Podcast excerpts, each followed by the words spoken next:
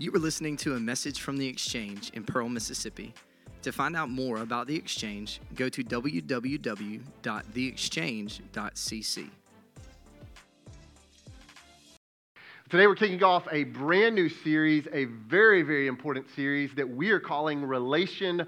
RelationAll. And the, uh, the title of the series is a little bit of a play on words to emphasize the fact that we all have relationships that we all have to manage, okay? And God has a design for all of the relationships in our life. So that's where we're going to be over the next few weeks together. I want to go ahead and start with a couple of phrases to really set the tone for the day, but also to set the tone for the whole series. And so, man, take these in.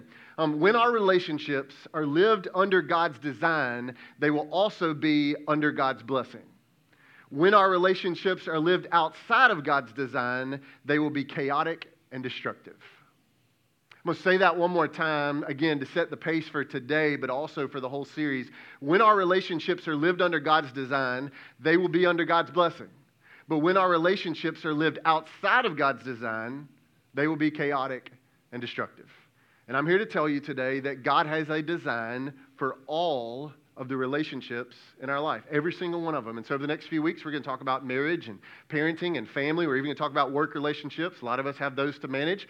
Um, but we're not going to do it from my opinion. Uh, we're going to do it from God's Word. And so if you have a copy of Scripture, go with me. Colossians chapter three is where we're going to be. That's New Testament, second half of your Bible. If you got a hard or digital copy of Scripture, man, I encourage you to be in it. Take some notes.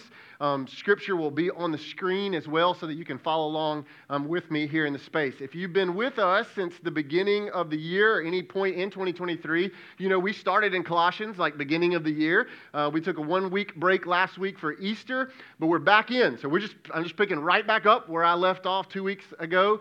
And uh, verse eighteen of Colossians three is where we're going to start today. Just two verses, a lot of truth in there. And in those verses today, we're going to talk about how God has a design for the marriage relationship, okay? The marriage relationship. Now, here's what I want you to hear.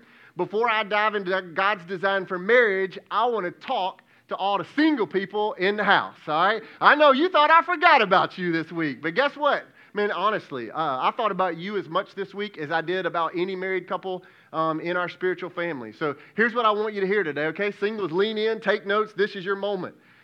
God has a design for your single life too. Write that down. God has a design for your single life too. The reality is there's a lot of people who think, well, God's purpose for me is to be married, or it'll really come to life when I get married. And I'm just telling you, maybe that's one day for you, but I'm telling you that God has a design and He has a purpose for your single life right now. And I would go so far as to say this to somebody today. Sometimes God can use you more in your singleness than He can if you were married. If that don't make sense, maybe you need to ask some married folk, all right? God has a design and purpose for your single life. And here's the deal. I would hate for you to miss that season because you're trying to rush what you think is next. God has a design for your life. However, I realize there's a lot of single folks, and your desire is, man, I'd love to get married. Nothing wrong with having that desire. Here's what I want you to know. Work on being the one more than trying to find the one. Somebody might need to screenshot that. Work on being the one, singles, more than trying to find the one. The reality is God isn't going to give you what you are not ready for. If my ten-year-old son came to me today and he said, hey, Dad, why don't you give me the keys? I'd love to take the car out for a spin on I twenty. I'm just telling you, as his dad, I ain't giving him the keys, all right? Ain't no way I'm giving him the keys. Why? Because I'm his dad, uh, because I love him, because I know he's not ready. And I'm telling you in the same way, singles, God is your heavenly Father. He knows you. He created you. He knows your heart. He knows your mind. And guess what? He's not going to give you what you're not ready for. And I'm telling you, there are a lot of singles who are not preparing themselves to be ready. And maybe God, as a good father, is waiting on you to prepare yourself to be ready. Now listen to me, you can rush it and force it if you want to, and there's a lot of people who have. But guess what it won't be? It won't be under His design, and it won't have His blessing. And man, I'm telling you that today because I love you, all right? And man, I want you to know what God's best is for your life. If you're single, but you have the desire to be married, here's my advice for you today. You ready? Stop spending so much time swiping right and spend more time trying to be the person that God has created and called you to be. What does that mean? Well, let me take a shot at some things. Single people, pursue Jesus in a personal and public relationship. Plug into a local church. Serve. Get in God's Word personally. Get in a small group. Work hard at your job. Do all those things faithfully and obediently to God. And then look over and see if there's somebody from the opposite gender who's doing the same thing. And then you say, God, would you want me to partner my life with theirs? And it'll save you a whole lot of heartache in the journey. If you don't believe me, ask some married folk. God has a design and a purpose for you. Now, I got a special section here for all the single ladies, okay? We sing it right here. All the single ladies. All right, you got to sing it. Listen, I know that this, what I'm delivering to you, can be really difficult for you, because when that guy at your office, when that guy that you see at the dating, on the dating website, or when that guy who drops into your D Ms, listen to me, and he starts wooing you, and he winks at you, and he says the things that you want him to say, and he buys you gifts, and he buys you flowers, and he takes you for a steak dinner, and he makes your heart go pitter-patter, all right? And it creates that belonging and that acceptance that you have longed for. Listen to me. That you long for. Listen to me. I'm giving you a word of warning today, okay? But then at the same time, he makes excuses on why church isn't really a big deal, or why pursuing Jesus isn't really a higher priority in his life. Listen to me, ladies, listen to me. A man who fails to worship publicly will most every single time be a man who fails to lead privately. If you don't believe me, come see me, and I'll just share you story after story after story. And my heart as your pastor, all right, as you long for a man to link your life with, my heart as your pastor is to, for you to guard your heart. That God created you for purposes, all right? And your chief purpose is to know him. And he wants you to have a man who walks and knows him. So if he's not pursuing Jesus personally in his single life, listen to me. As a married man, it probably ain't going to change. It's going to get worse when he says, I do. Guard your heart. Now, I want to say this. If you're single again, maybe because of a divorce or because of loss, especially if it's divorce, whether you chose it or not. My greatest advice to you that I gave to a man this week who's single again this week is this. Do not, do not do it alone. Do not do it alone. Listen to me. If the enemy can get you in isolation, he can wear you out. God created you to walk with others. I didn't say this season was easy, but I'm saying that he loves you and he has purposes and he has plans for your life.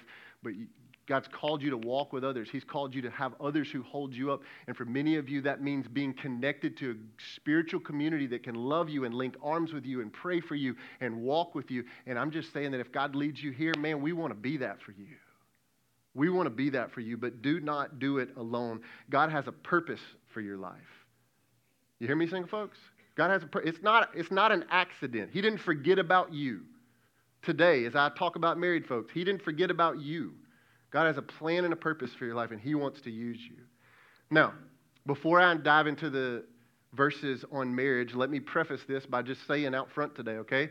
I've been married to my wife, Heather, for fourteen years, all right? And I, as your pastor, don't have it all figured out, all right? Uh, stay with me. Uh, I, I outkicked my coverage by a lot. You know what I'm talking about? Some of you fellas, I've seen you. You did too, all right? Apart from salvation, my wife is the greatest earthly gift that I have.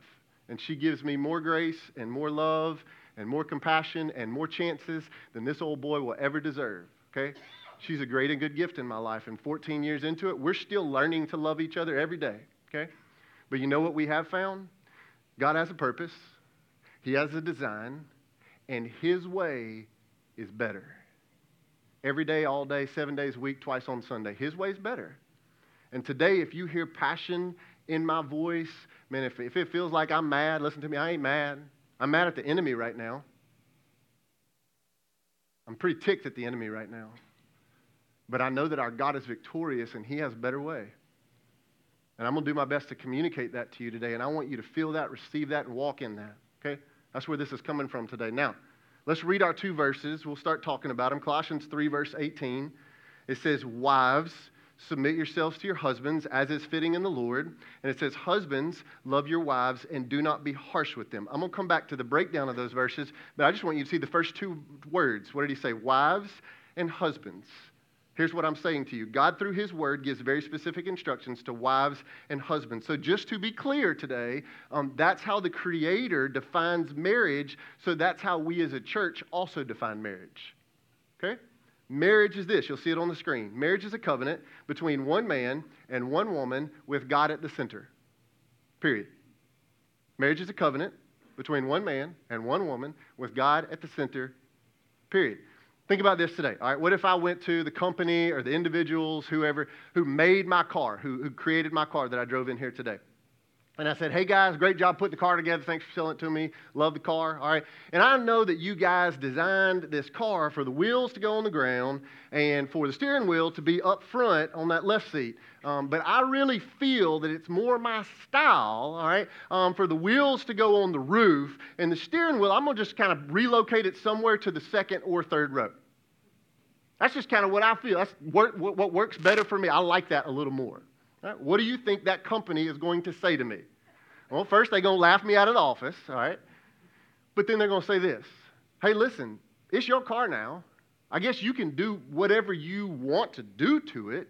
But I'm telling you, if you do that, that's not the way that it was designed and created to work. So therefore, it's not going to work efficiently. Um, it's probably going to become a safety hazard at some point. And also that means that because you've changed the design of it, it's no longer going to be under the warranty and the protection of our company who created it.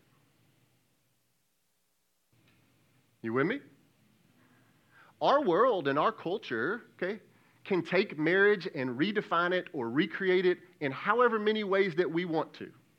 And we're trying right now, right? But I'm telling you that God is the creator of it, says you can do it all you want to, but it won't be efficient. It will ultimately be harmful and destructive in the end, and it will be outside of his protection and his blessing as the one who created it. Marriage is a covenant between one man and one woman with God at the center. So let me make that even more clear. This means marriage is not between two people of the same gender. Now let me say this. If you hear me say that and you're struggling with questions or wrestles in your own life due to some of those thoughts and feelings right there, hear me as the pastor of the Exchange say to you, okay, that we will love you and we will care for you, and we'll do everything that we can to help you. But at the end of the day, our desire is that you would know and that you would walk in and experience God's design for that relationship in your life. Well, that sounds a little bit like you trying to be legalistic and box me in. Why would you do that? Well, because we know that under his design is where his blessing is. And we love you enough. We want you to know that. Marriage is a covenant between one man, one woman, and one God at the center. What does that also mean? Well, you ready? That also means that two people living together, sleeping together, and acting like they're married, but who are not married, is also not God's design. Now, I know that's what our culture says, and not just everybody does it that way. Kick the tires before you buy the car, right? That's what we think, and it's it's supposedly acceptable. Well, I'm just telling you today because I love you, not because I'm mad at you, because I love you. God can't bless that. He can't bless it. He's the creator. He's the designer. He can't bless it. He created sexual intimacy to be shared within the confines of a marriage relationship, and anything outside of that is outside of his design. And what did we say at the top today? It causes chaos and destruction in the end. Trust me, I'll give you some stories. God didn't design us to play marriage, but he instructed us to covenant into marriage. Okay? God created marriage as a covenant between one man and one woman with God at the center. And I intentionally use the word covenant because, hear me, okay? Um, I do, in covenanting into marriage, is not the same as a junior high or high school dating relationship where you just change the status on Facebook and it's over. No, there's weight, hear me, there's weight to the covenant. Why? Because it's a representation of God's creation and the way that he created things to be. Now, there's also an end phrase to that statement I've been using. All right? God created it, one man, one woman, in covenant, with God at the center. Listen to me. The building block of the whole shoot and shebang. If you don't hear anything else that I say today, listen to me. If you're married, or you're thinking about getting married, or you want to get married, or you're engaged, listen to me. Here's where it starts, okay? With God at the center of the man's life and the woman's life. Listen, I didn't say a segment. I didn't say, do they know how to put up the Sunday front and show up on Easter and Christmas? Bah. No, I'm saying, is he, is he the encompassing center of their life that shapes and forms everything they do? You want to know how I start every single pre-marriage counseling session with the man and the woman? Hey, tell me about you and Jesus, sir. Tell me about you and Jesus, ma'am. No, I'm not talking about what church do you go to. I'm talking about, is Jesus the source of life for you? Because hear me, if you're doing it any other way, it's outside of his design. And what did that get us? Chaos and destruction. Okay? Marriage is a covenant between one man, one woman, in a relationship with God at the center. Now, let's look at what God's word says for the roles in Colossians three eighteen and nineteen. You ready? Colossians three eighteen. Wives, submit yourselves to your husbands as is fitting in the Lord. Now, let's be clear today. I'm starting with wives because that's where Scripture starts, okay? You tracking with me? That's it. Point blank reason, number one through thirty is it, all right? Now, I'm well aware what this command says that you see on the screen. I'm well aware this command for wives to submit, uh, not a real popular one right now, right? Not a real um, idea in our culture that a lot of people want to gravitate to. So here's my role today, all right? My role is not to tell you what is and what's not. My role is just try to explain to you what I think God's Word's saying to us. And I'm going to let the Holy Spirit take it from there. You ready? First, I think it's important to see that Paul, who wrote Colossians that we're reading, also is the same Paul who wrote Ephesians two books before. And guess what he also talked about in that letter? Marriage. Apparently a lot of people needed the teaching. And at the beginning of that teaching, do you know what Paul wrote? Ephesians five twenty-one. This is the beginning of Ephesians teaching on marriage. Submit to one another out of reverence for Christ.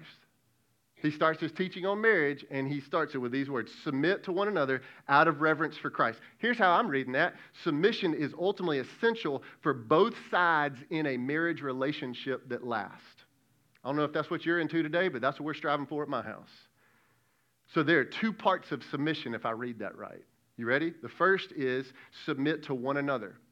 In other words, in marriage, it's a two-way relationship. There's two-way submission where both sides are giving and taking for it to work. So he says submit to one another, but he says the only way you submit to one another in a marriage relationship is you must first, if I'm reading verse twenty-one, it says you must first submit to Christ. Or let's put it this way. Um, submission to Christ positions us for submission to one another. You might want to write that part down.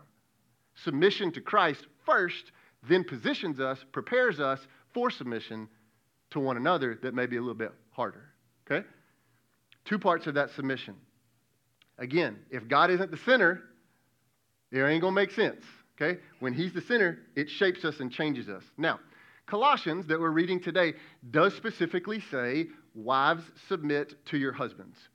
So what does that mean in a twenty twenty-three P C culture? What does that mean? Well, let's try to break it down.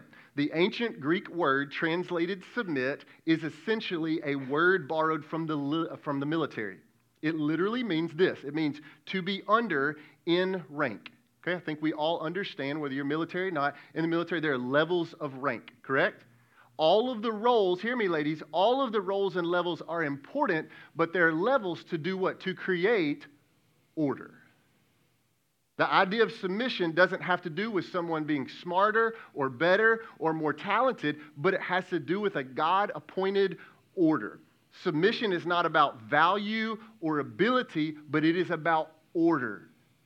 Paul writes about the equality of men and women. If you're questioning where he is, listen to this. In Galatians, Galatians chapter three, verse twenty-eight, here's what Paul wrote. He says, there's neither Jew nor Gentile, neither slave nor free, nor is there male or female, for you are all one in Christ Jesus. So ladies, catch me. Paul isn't saying women are less important than men. It's not what he's saying. No, Paul is saying wives submitting to husbands is God's designed order for the marriage relationship. Now, Colossians also says wives submit to your husband. Why did he write it that way? Well, I think this defines the sphere of a wife's submission. To who? To her own husband. Scripture is not saying here a general submission of all women to all men. In fact, if you read Scripture, there are really two spheres where this is highlighted and taught. And that's within the home and within the church. And God has purposes for that. Verse eighteen also said, wives, submit to your own husbands. And what was that last phrase in the N I V? Do you remember? As is fitting in the Lord. Why did he put that? Well, that phrase defines the wife's motive in her submission. In other words, Paul is saying, wives, submit to your husbands because it's part of your response of obedience to the Lord as you submit to him. You know what I mean? It's, it's just part of the obedience of walking it out. Again, ladies, do not miss this because you're already getting uptight with me. I know. If you don't first submit to Christ daily, you will never understand what the word's trying to say about submitting to your husband. Don't try to do block two before you do block one. Submission only makes sense when you're doing marriage in the, what is the phrase? In the Lord. As is fitting in the Lord. In other words, the world doesn't understand biblical submission. Why? Because they're not functioning under the biblical design, and thus we're getting the marriage results that we're getting. All right? Your girlfriend at the office who can't stand her husband and has all the thoughts about what you should do with your husband, listen to me, there's a good chance she ain't functioning up under the biblical design. You with me? The world doesn't get biblical submission. Why? Because it's not submitted to Christ first. This means, ladies, here we go, all the single ladies, perk back up. You ready? This means, ladies, you should take great care in how you choose your man. If this is part of your God-given call as a wife, then you have to take this into account, not when you say, I do, but guess what? When you start saying, I'll date you. That's when it starts. If the man you are dating right now isn't worth following because of the life he lives, the way he speaks to you, or how he treats you, guess what? It's going to be really, really hard to biblically submit to him when you say, I do. And brothers, if that's you, I'm sorry. I'm just speaking what's true. And I'm trying to save some girls who may be walking down a dark pathway. Listen to me. Ladies, before you look for an attractive man or a wealthy man or romantic man or whatever your list is, I would encourage you to look for a man that you can respect. A man that you can follow. Okay? Because that goes first. Now, as in every human relationship, the command to submit is not absolute. Okay? There are some ladies and you need to hear this part. The command to submit is not absolute. There are exceptions when the wife should not submit to her husband. Hear me, ladies. When the husband asks the wife to sin and to live in that sin, she should not submit. When the husband is under the influence of mind-altering substances, whatever that is, you're not called to submit. If a husband is violent or threatening or abusive, I'm telling you, I'm sorry. I'm asking you to seek help, and I'm telling you God is not calling you to submit up under that. Okay? And if the husband breaks the marriage covenant by adultery, the wife does not need to submit to her husband being in that kind of relationship. Wives, Scripture gives a clear, but sometimes very difficult, let's be honest, very difficult call to submit to your husbands. Why would God call you to that? Because it's a picture of obedience to submission to Christ. And listen to me, married ladies, because your husband that God has given to you, listen to me, he needs your support. He needs you. And I know he may not have said that to you. He don't know how to say that probably. But I'm telling you that he needs you. In Genesis, God created Adam, and what did he say? It ain't good for Adam to be alone. And he created what? He created a helpmate for him. Wives, hear me. God has created you, and he's called you. How about that? He's called you to be a helpmate for your man, to lift him up, to pray for him, to encourage him, to do your best to respect him even when it's not easy. Listen to me. And to love him in such a way that you encourage him to lead you and to lead your kids and your grandkids and your family in a godly way. Is he going to do it perfect? No, he's probably not. But I'm telling you, if you're slowing him down and rather than encouraging him and helping him, it's going to be a struggle. Hear me in this. Okay, hear me in this. Ladies, here's a little secret that your man won't tell you, okay, because he's got that big tough front out here that never cries. Listen to me. Listen. He wants to know, do you approve? There's a little boy inside of all of us guys, no matter how big and gruff and tough we think we are, there's a little boy inside. You know what he wants to know? He wants to know, does he still have it? Is, is he still the man? Do you still view him that way? Do you come around him? Do you respect him? Do you believe in him? And God's giving you a call, it's a weighty call to help answer that question. Okay? That's part of how you love him. I didn't say it was easy, but I said that's part of your obedience to Christ, that you would then do that inside of the marriage relationship. Now, I have to ask you this question. This may get up in your business, okay, but today I don't really care, all right? Ladies, let me ask you, listen to me. I mean this. Let me ask you, who and what is speaking most into your life about your view of your husband and your marriage? Something is. Who and what is speaking most into your life about how you view your husband and how you view your marriage? Is it TikTok and Facebook? Because a lot of us spend a whole lot of more time scrolling there than anywhere else. Is it whatever favorite show you love to binge on Netflix? Can I just remind you, they are actors and there's a script. Is it your girlfriend at the office who loves to give her opinion whether you ask for it or not, and she's telling you what you should do? Or is, or is consistently, continually God's word and wise spiritual counsel, is that what's shaping how you view your man and your marriage? You go, why does it matter? Well, here's why. If you are only listening to the wisdom of the world, guess what you'll get? Worldly results. But if when you seek the wisdom of God, you know what you'll get? The design and blessings of God. I didn't say it'll all be roses and cupcakes, but I'm telling you that you're functioning up under the Creator who made it all and who sustains it all, and he's the only one who can truly bless it to be up under his design. So I'm asking you, real life, what's, what's influencing you most?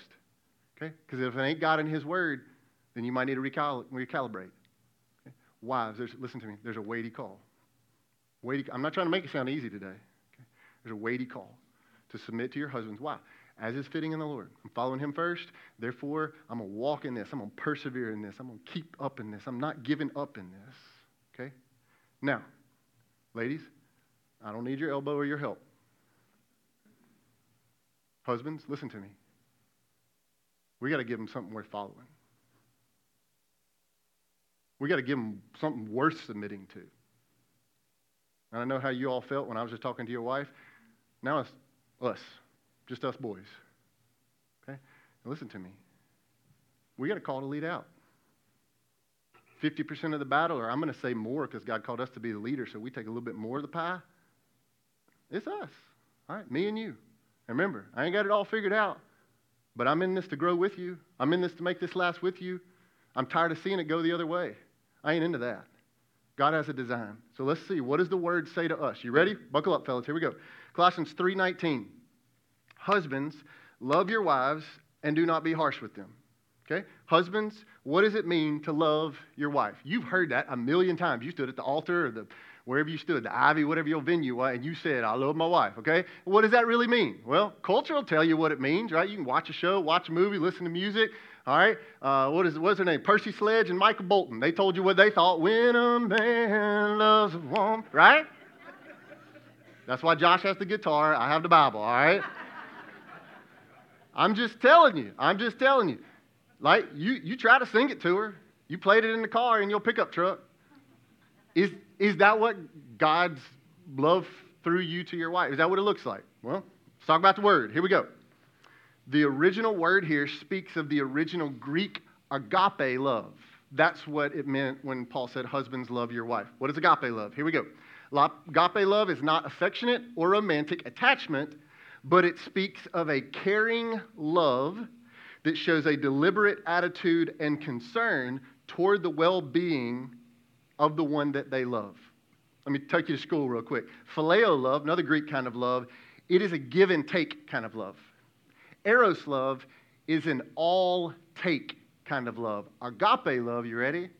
It's the third one. It's an all-give kind of love. So our world would read Colossians three nineteen, and we read it like this. Hey, husbands, um, be nice to your wife. Husbands, hey, be kind to your wife. Now listen to me. In some of our marriage relationships, that'd be a big step forward. Okay? But here's what Paul's saying. Here's what he's really saying. Husbands, continually practice self-denial for the sake of your wife. And for most of us old boys, that's a whole new definition of love. Agape love means this. It means love without changing. It's love without demanding repayment. It's a love so great that it can be given to the unlovable and the unappealing. Agape love is a love that loves even when it is rejected. Those are some weighty statements, guys, about this call to love our wife. But listen to me, just like with the wives, you will never love your wife in your own power. You say it again, a little louder for the fellas in the back, right? You will never love your wife in your own power. Will not happen. You will never be able to love your wife in your own power. If you aren't in love with Jesus, you can't truly be in love with your wife. When Heather and I got married fourteen years ago, um, we decided to give each other a wedding present. And so the present that I guess God prompted me or led me to give Uh, wasn't super creative. I'm not big time creative, but it was what God was trying to teach me as I was becoming a husband um, through First Corinthians thirteen. If you've read the Bible, you know First Corinthians thirteen is the love chapter. And so God led me to take the love chapter and to kind of add on and expand it and clarify um, for me. So this is my wedding gift to my wife right here. All right, wrote a little sweet note on the back. No, you can't read it. Um, This is what I wrote. I'm just going to read it right off the frame, okay? So I, I like wrote each phrase from First Corinthians thirteen, and then I put my own definition or my own expansion on that to call myself to it. Um, it says, love is not patient, meaning it does not rush. Love is kind. It goes out of its way. Love does not envy. It values others. Love does not boast. It only takes pride in the object of its affection. Love is not proud. It is humble. Love is not rude. It shows respect. Love is not self-seeking. It always places others first. That's agape love. Love is not easily angered. It seeks happiness. Love keeps no record of wrongs. It always forgives. Love does not delight in evil, but it actually pursues righteousness. Love rejoices with the truth, meaning it's always, always honest. Love always protects, meaning it always looks out for others. Love always trusts. It always believes in others. Love always hopes. It always looks for the positives, and the last phrase is, love always perseveres, to which I wrote, it never gives up. And for the last fourteen years of our married relationship, this frame right here has hung on the bedroom wall, in the bedroom in whatever house we've lived in.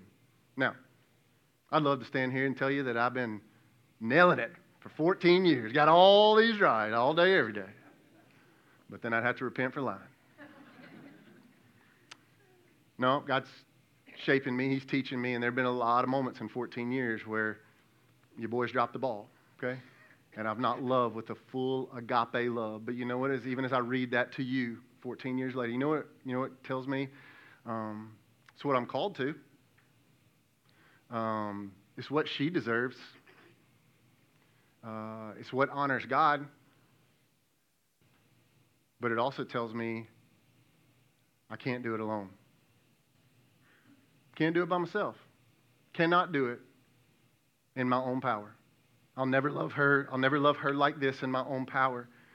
Ultimately, hear me guys, I am no more in love with my wife than I am in love with Jesus. The level of my love for Jesus will always dictate the level of love that I can give to my wife. All day, every day. So husbands, let me ask you the same application questions in how I talk to myself, okay? I say, Bryant, how in love with Jesus are you? Really? Like nobody else knows, just you and the Lord, okay? So husbands, I'm going to ask you some of the same questions. How much are you, this is, this is how I love Jesus, okay?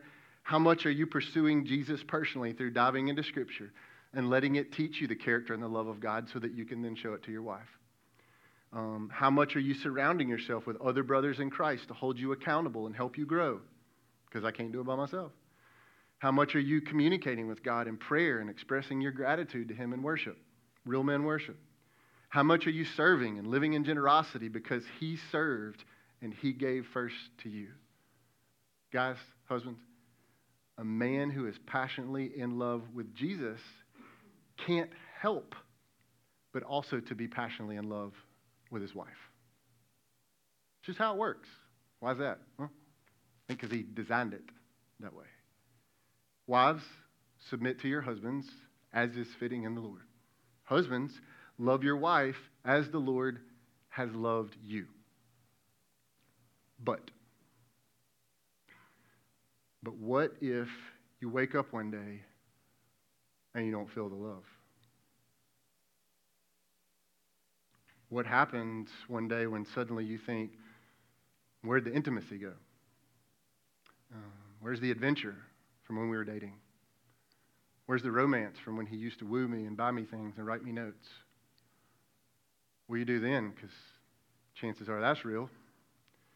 What happens? Well, very simply, more times than not, if you look at it, it kind of goes back down to the roots that somewhere, listen to me, somewhere along the way, we got our priorities out of line. And we stopped pursuing Jesus first and one another. Now think about it with me. You ready? Think about it with me. Is there any other area of your life where you can be lazy and see improvement? Right? Like with your body, okay?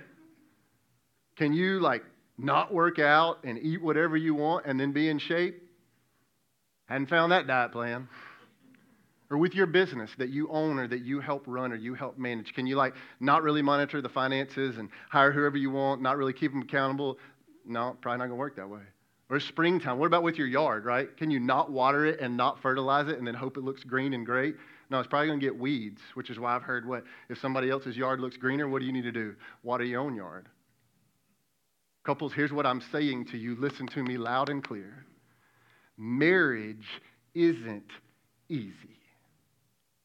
Marriage is not easy. If you tried to sign up for easy, you might have signed the wrong contract.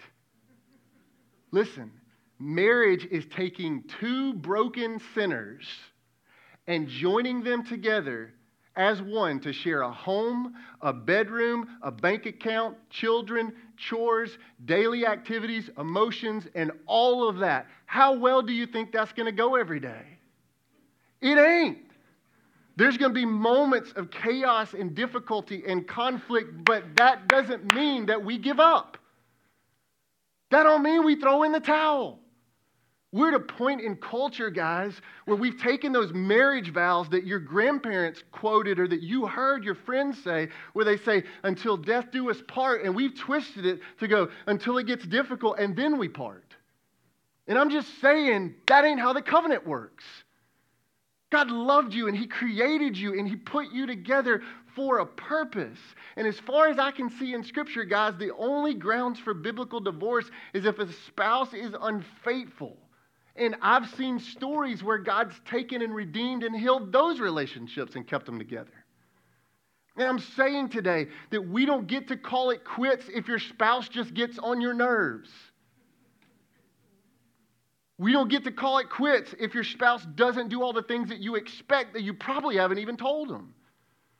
We don't get to call it quits if your spouse just doesn't make you happy anymore. Marriage takes work, and marriage matters. And married couples, you were married, hear me, you were married on purpose for a purpose, not by accident. If you said, I do, and you felt God was ordaining it, he created you and he put you together for a purpose. And it's shaping you and it's shaping your spouse. Some of the best advice, perhaps the best advice that Heather and I heard as we were getting ready to be married at our wedding is somebody stood up at our rehearsal dinner and they said, marriage, God didn't create marriage primarily to make you happy, but he primarily created and gave you marriage to make you holy. That changes how the culture sees it. Listen to me. God is using your marriage to shape your heart and your mind and your perspective and your flesh to be more like Jesus. And I'd be lying to you today if I said that sanctification is an easy, always pleasant process, because it ain't. But can I tell you what it is? Always worth it. always worth it. He created you. If you're a follower of Jesus, he created you and called you to grow in Christ's likeness. Maybe he's using your marriage to make that happen. And guess what that means? It ain't always going to be easy. But it means this: your marriage is worth fighting for. And somebody needs to hear that today. Your marriage is worth fighting for. God has a purpose for you and your spouse together, but listen to me, you cannot do it alone. God must be where? At the center, at the core, at the foundation. Why does that matter? You're the preacher. You have to say that. No, I'm just telling you as a fourteen-year married man who's made lots of mistakes along the way that the only way it works is when I build my life on him and she builds her life on him, and then we together stand on him. Why does that matter? Because then he becomes the source of the respect. He becomes the source of the grace that she gives me. He becomes the source of the love that I don't have that I need to give to her. He becomes the source of submission to one another and to Christ. He becomes the source of the mercy and the compassion and the love and the provision and the life that we live. It's all on him. And when we build on him is the only time and the only place in all of the world where we'll know his blessing, because we've done it what? According to his design. Thanks for joining us online today. We gather not just to sing songs and hear the teaching of Scripture, but we also gather so that we might be changed to live more like Jesus. Through our time today, we pray that you are challenged and encouraged to think about your own life and how you may or may not be living out Jesus' command to follow him. We want you to know that we are available and ready to pray for and encourage you as you seek to know God and what it means to live in relationship with him. To get a conversation started with one of our ministry team members, you can simply text your first name to six oh one, three nine seven, six one one one. Our ministry team would love to pray for you and help you in any way. You can also find reading plans and other resources to help you take next steps in your faith on our website, the exchange dot c c. As we close out our time today and prepare to scatter as the church, let's speak out our declaration together. We believe the great exchange took place when Jesus, who had no sin, became sin for us so we could know God. We exist to see people exchange their old life for new life in Christ and live out their purpose. Christ's love compels us to exchange ideas for truth. God's word is our standard. Selfishness for serving, we will serve others. Pleasing for reaching, we will share our faith. Keeping for dispersing, we will make disciples. Forgetting for celebrating, we will praise God. We are the church.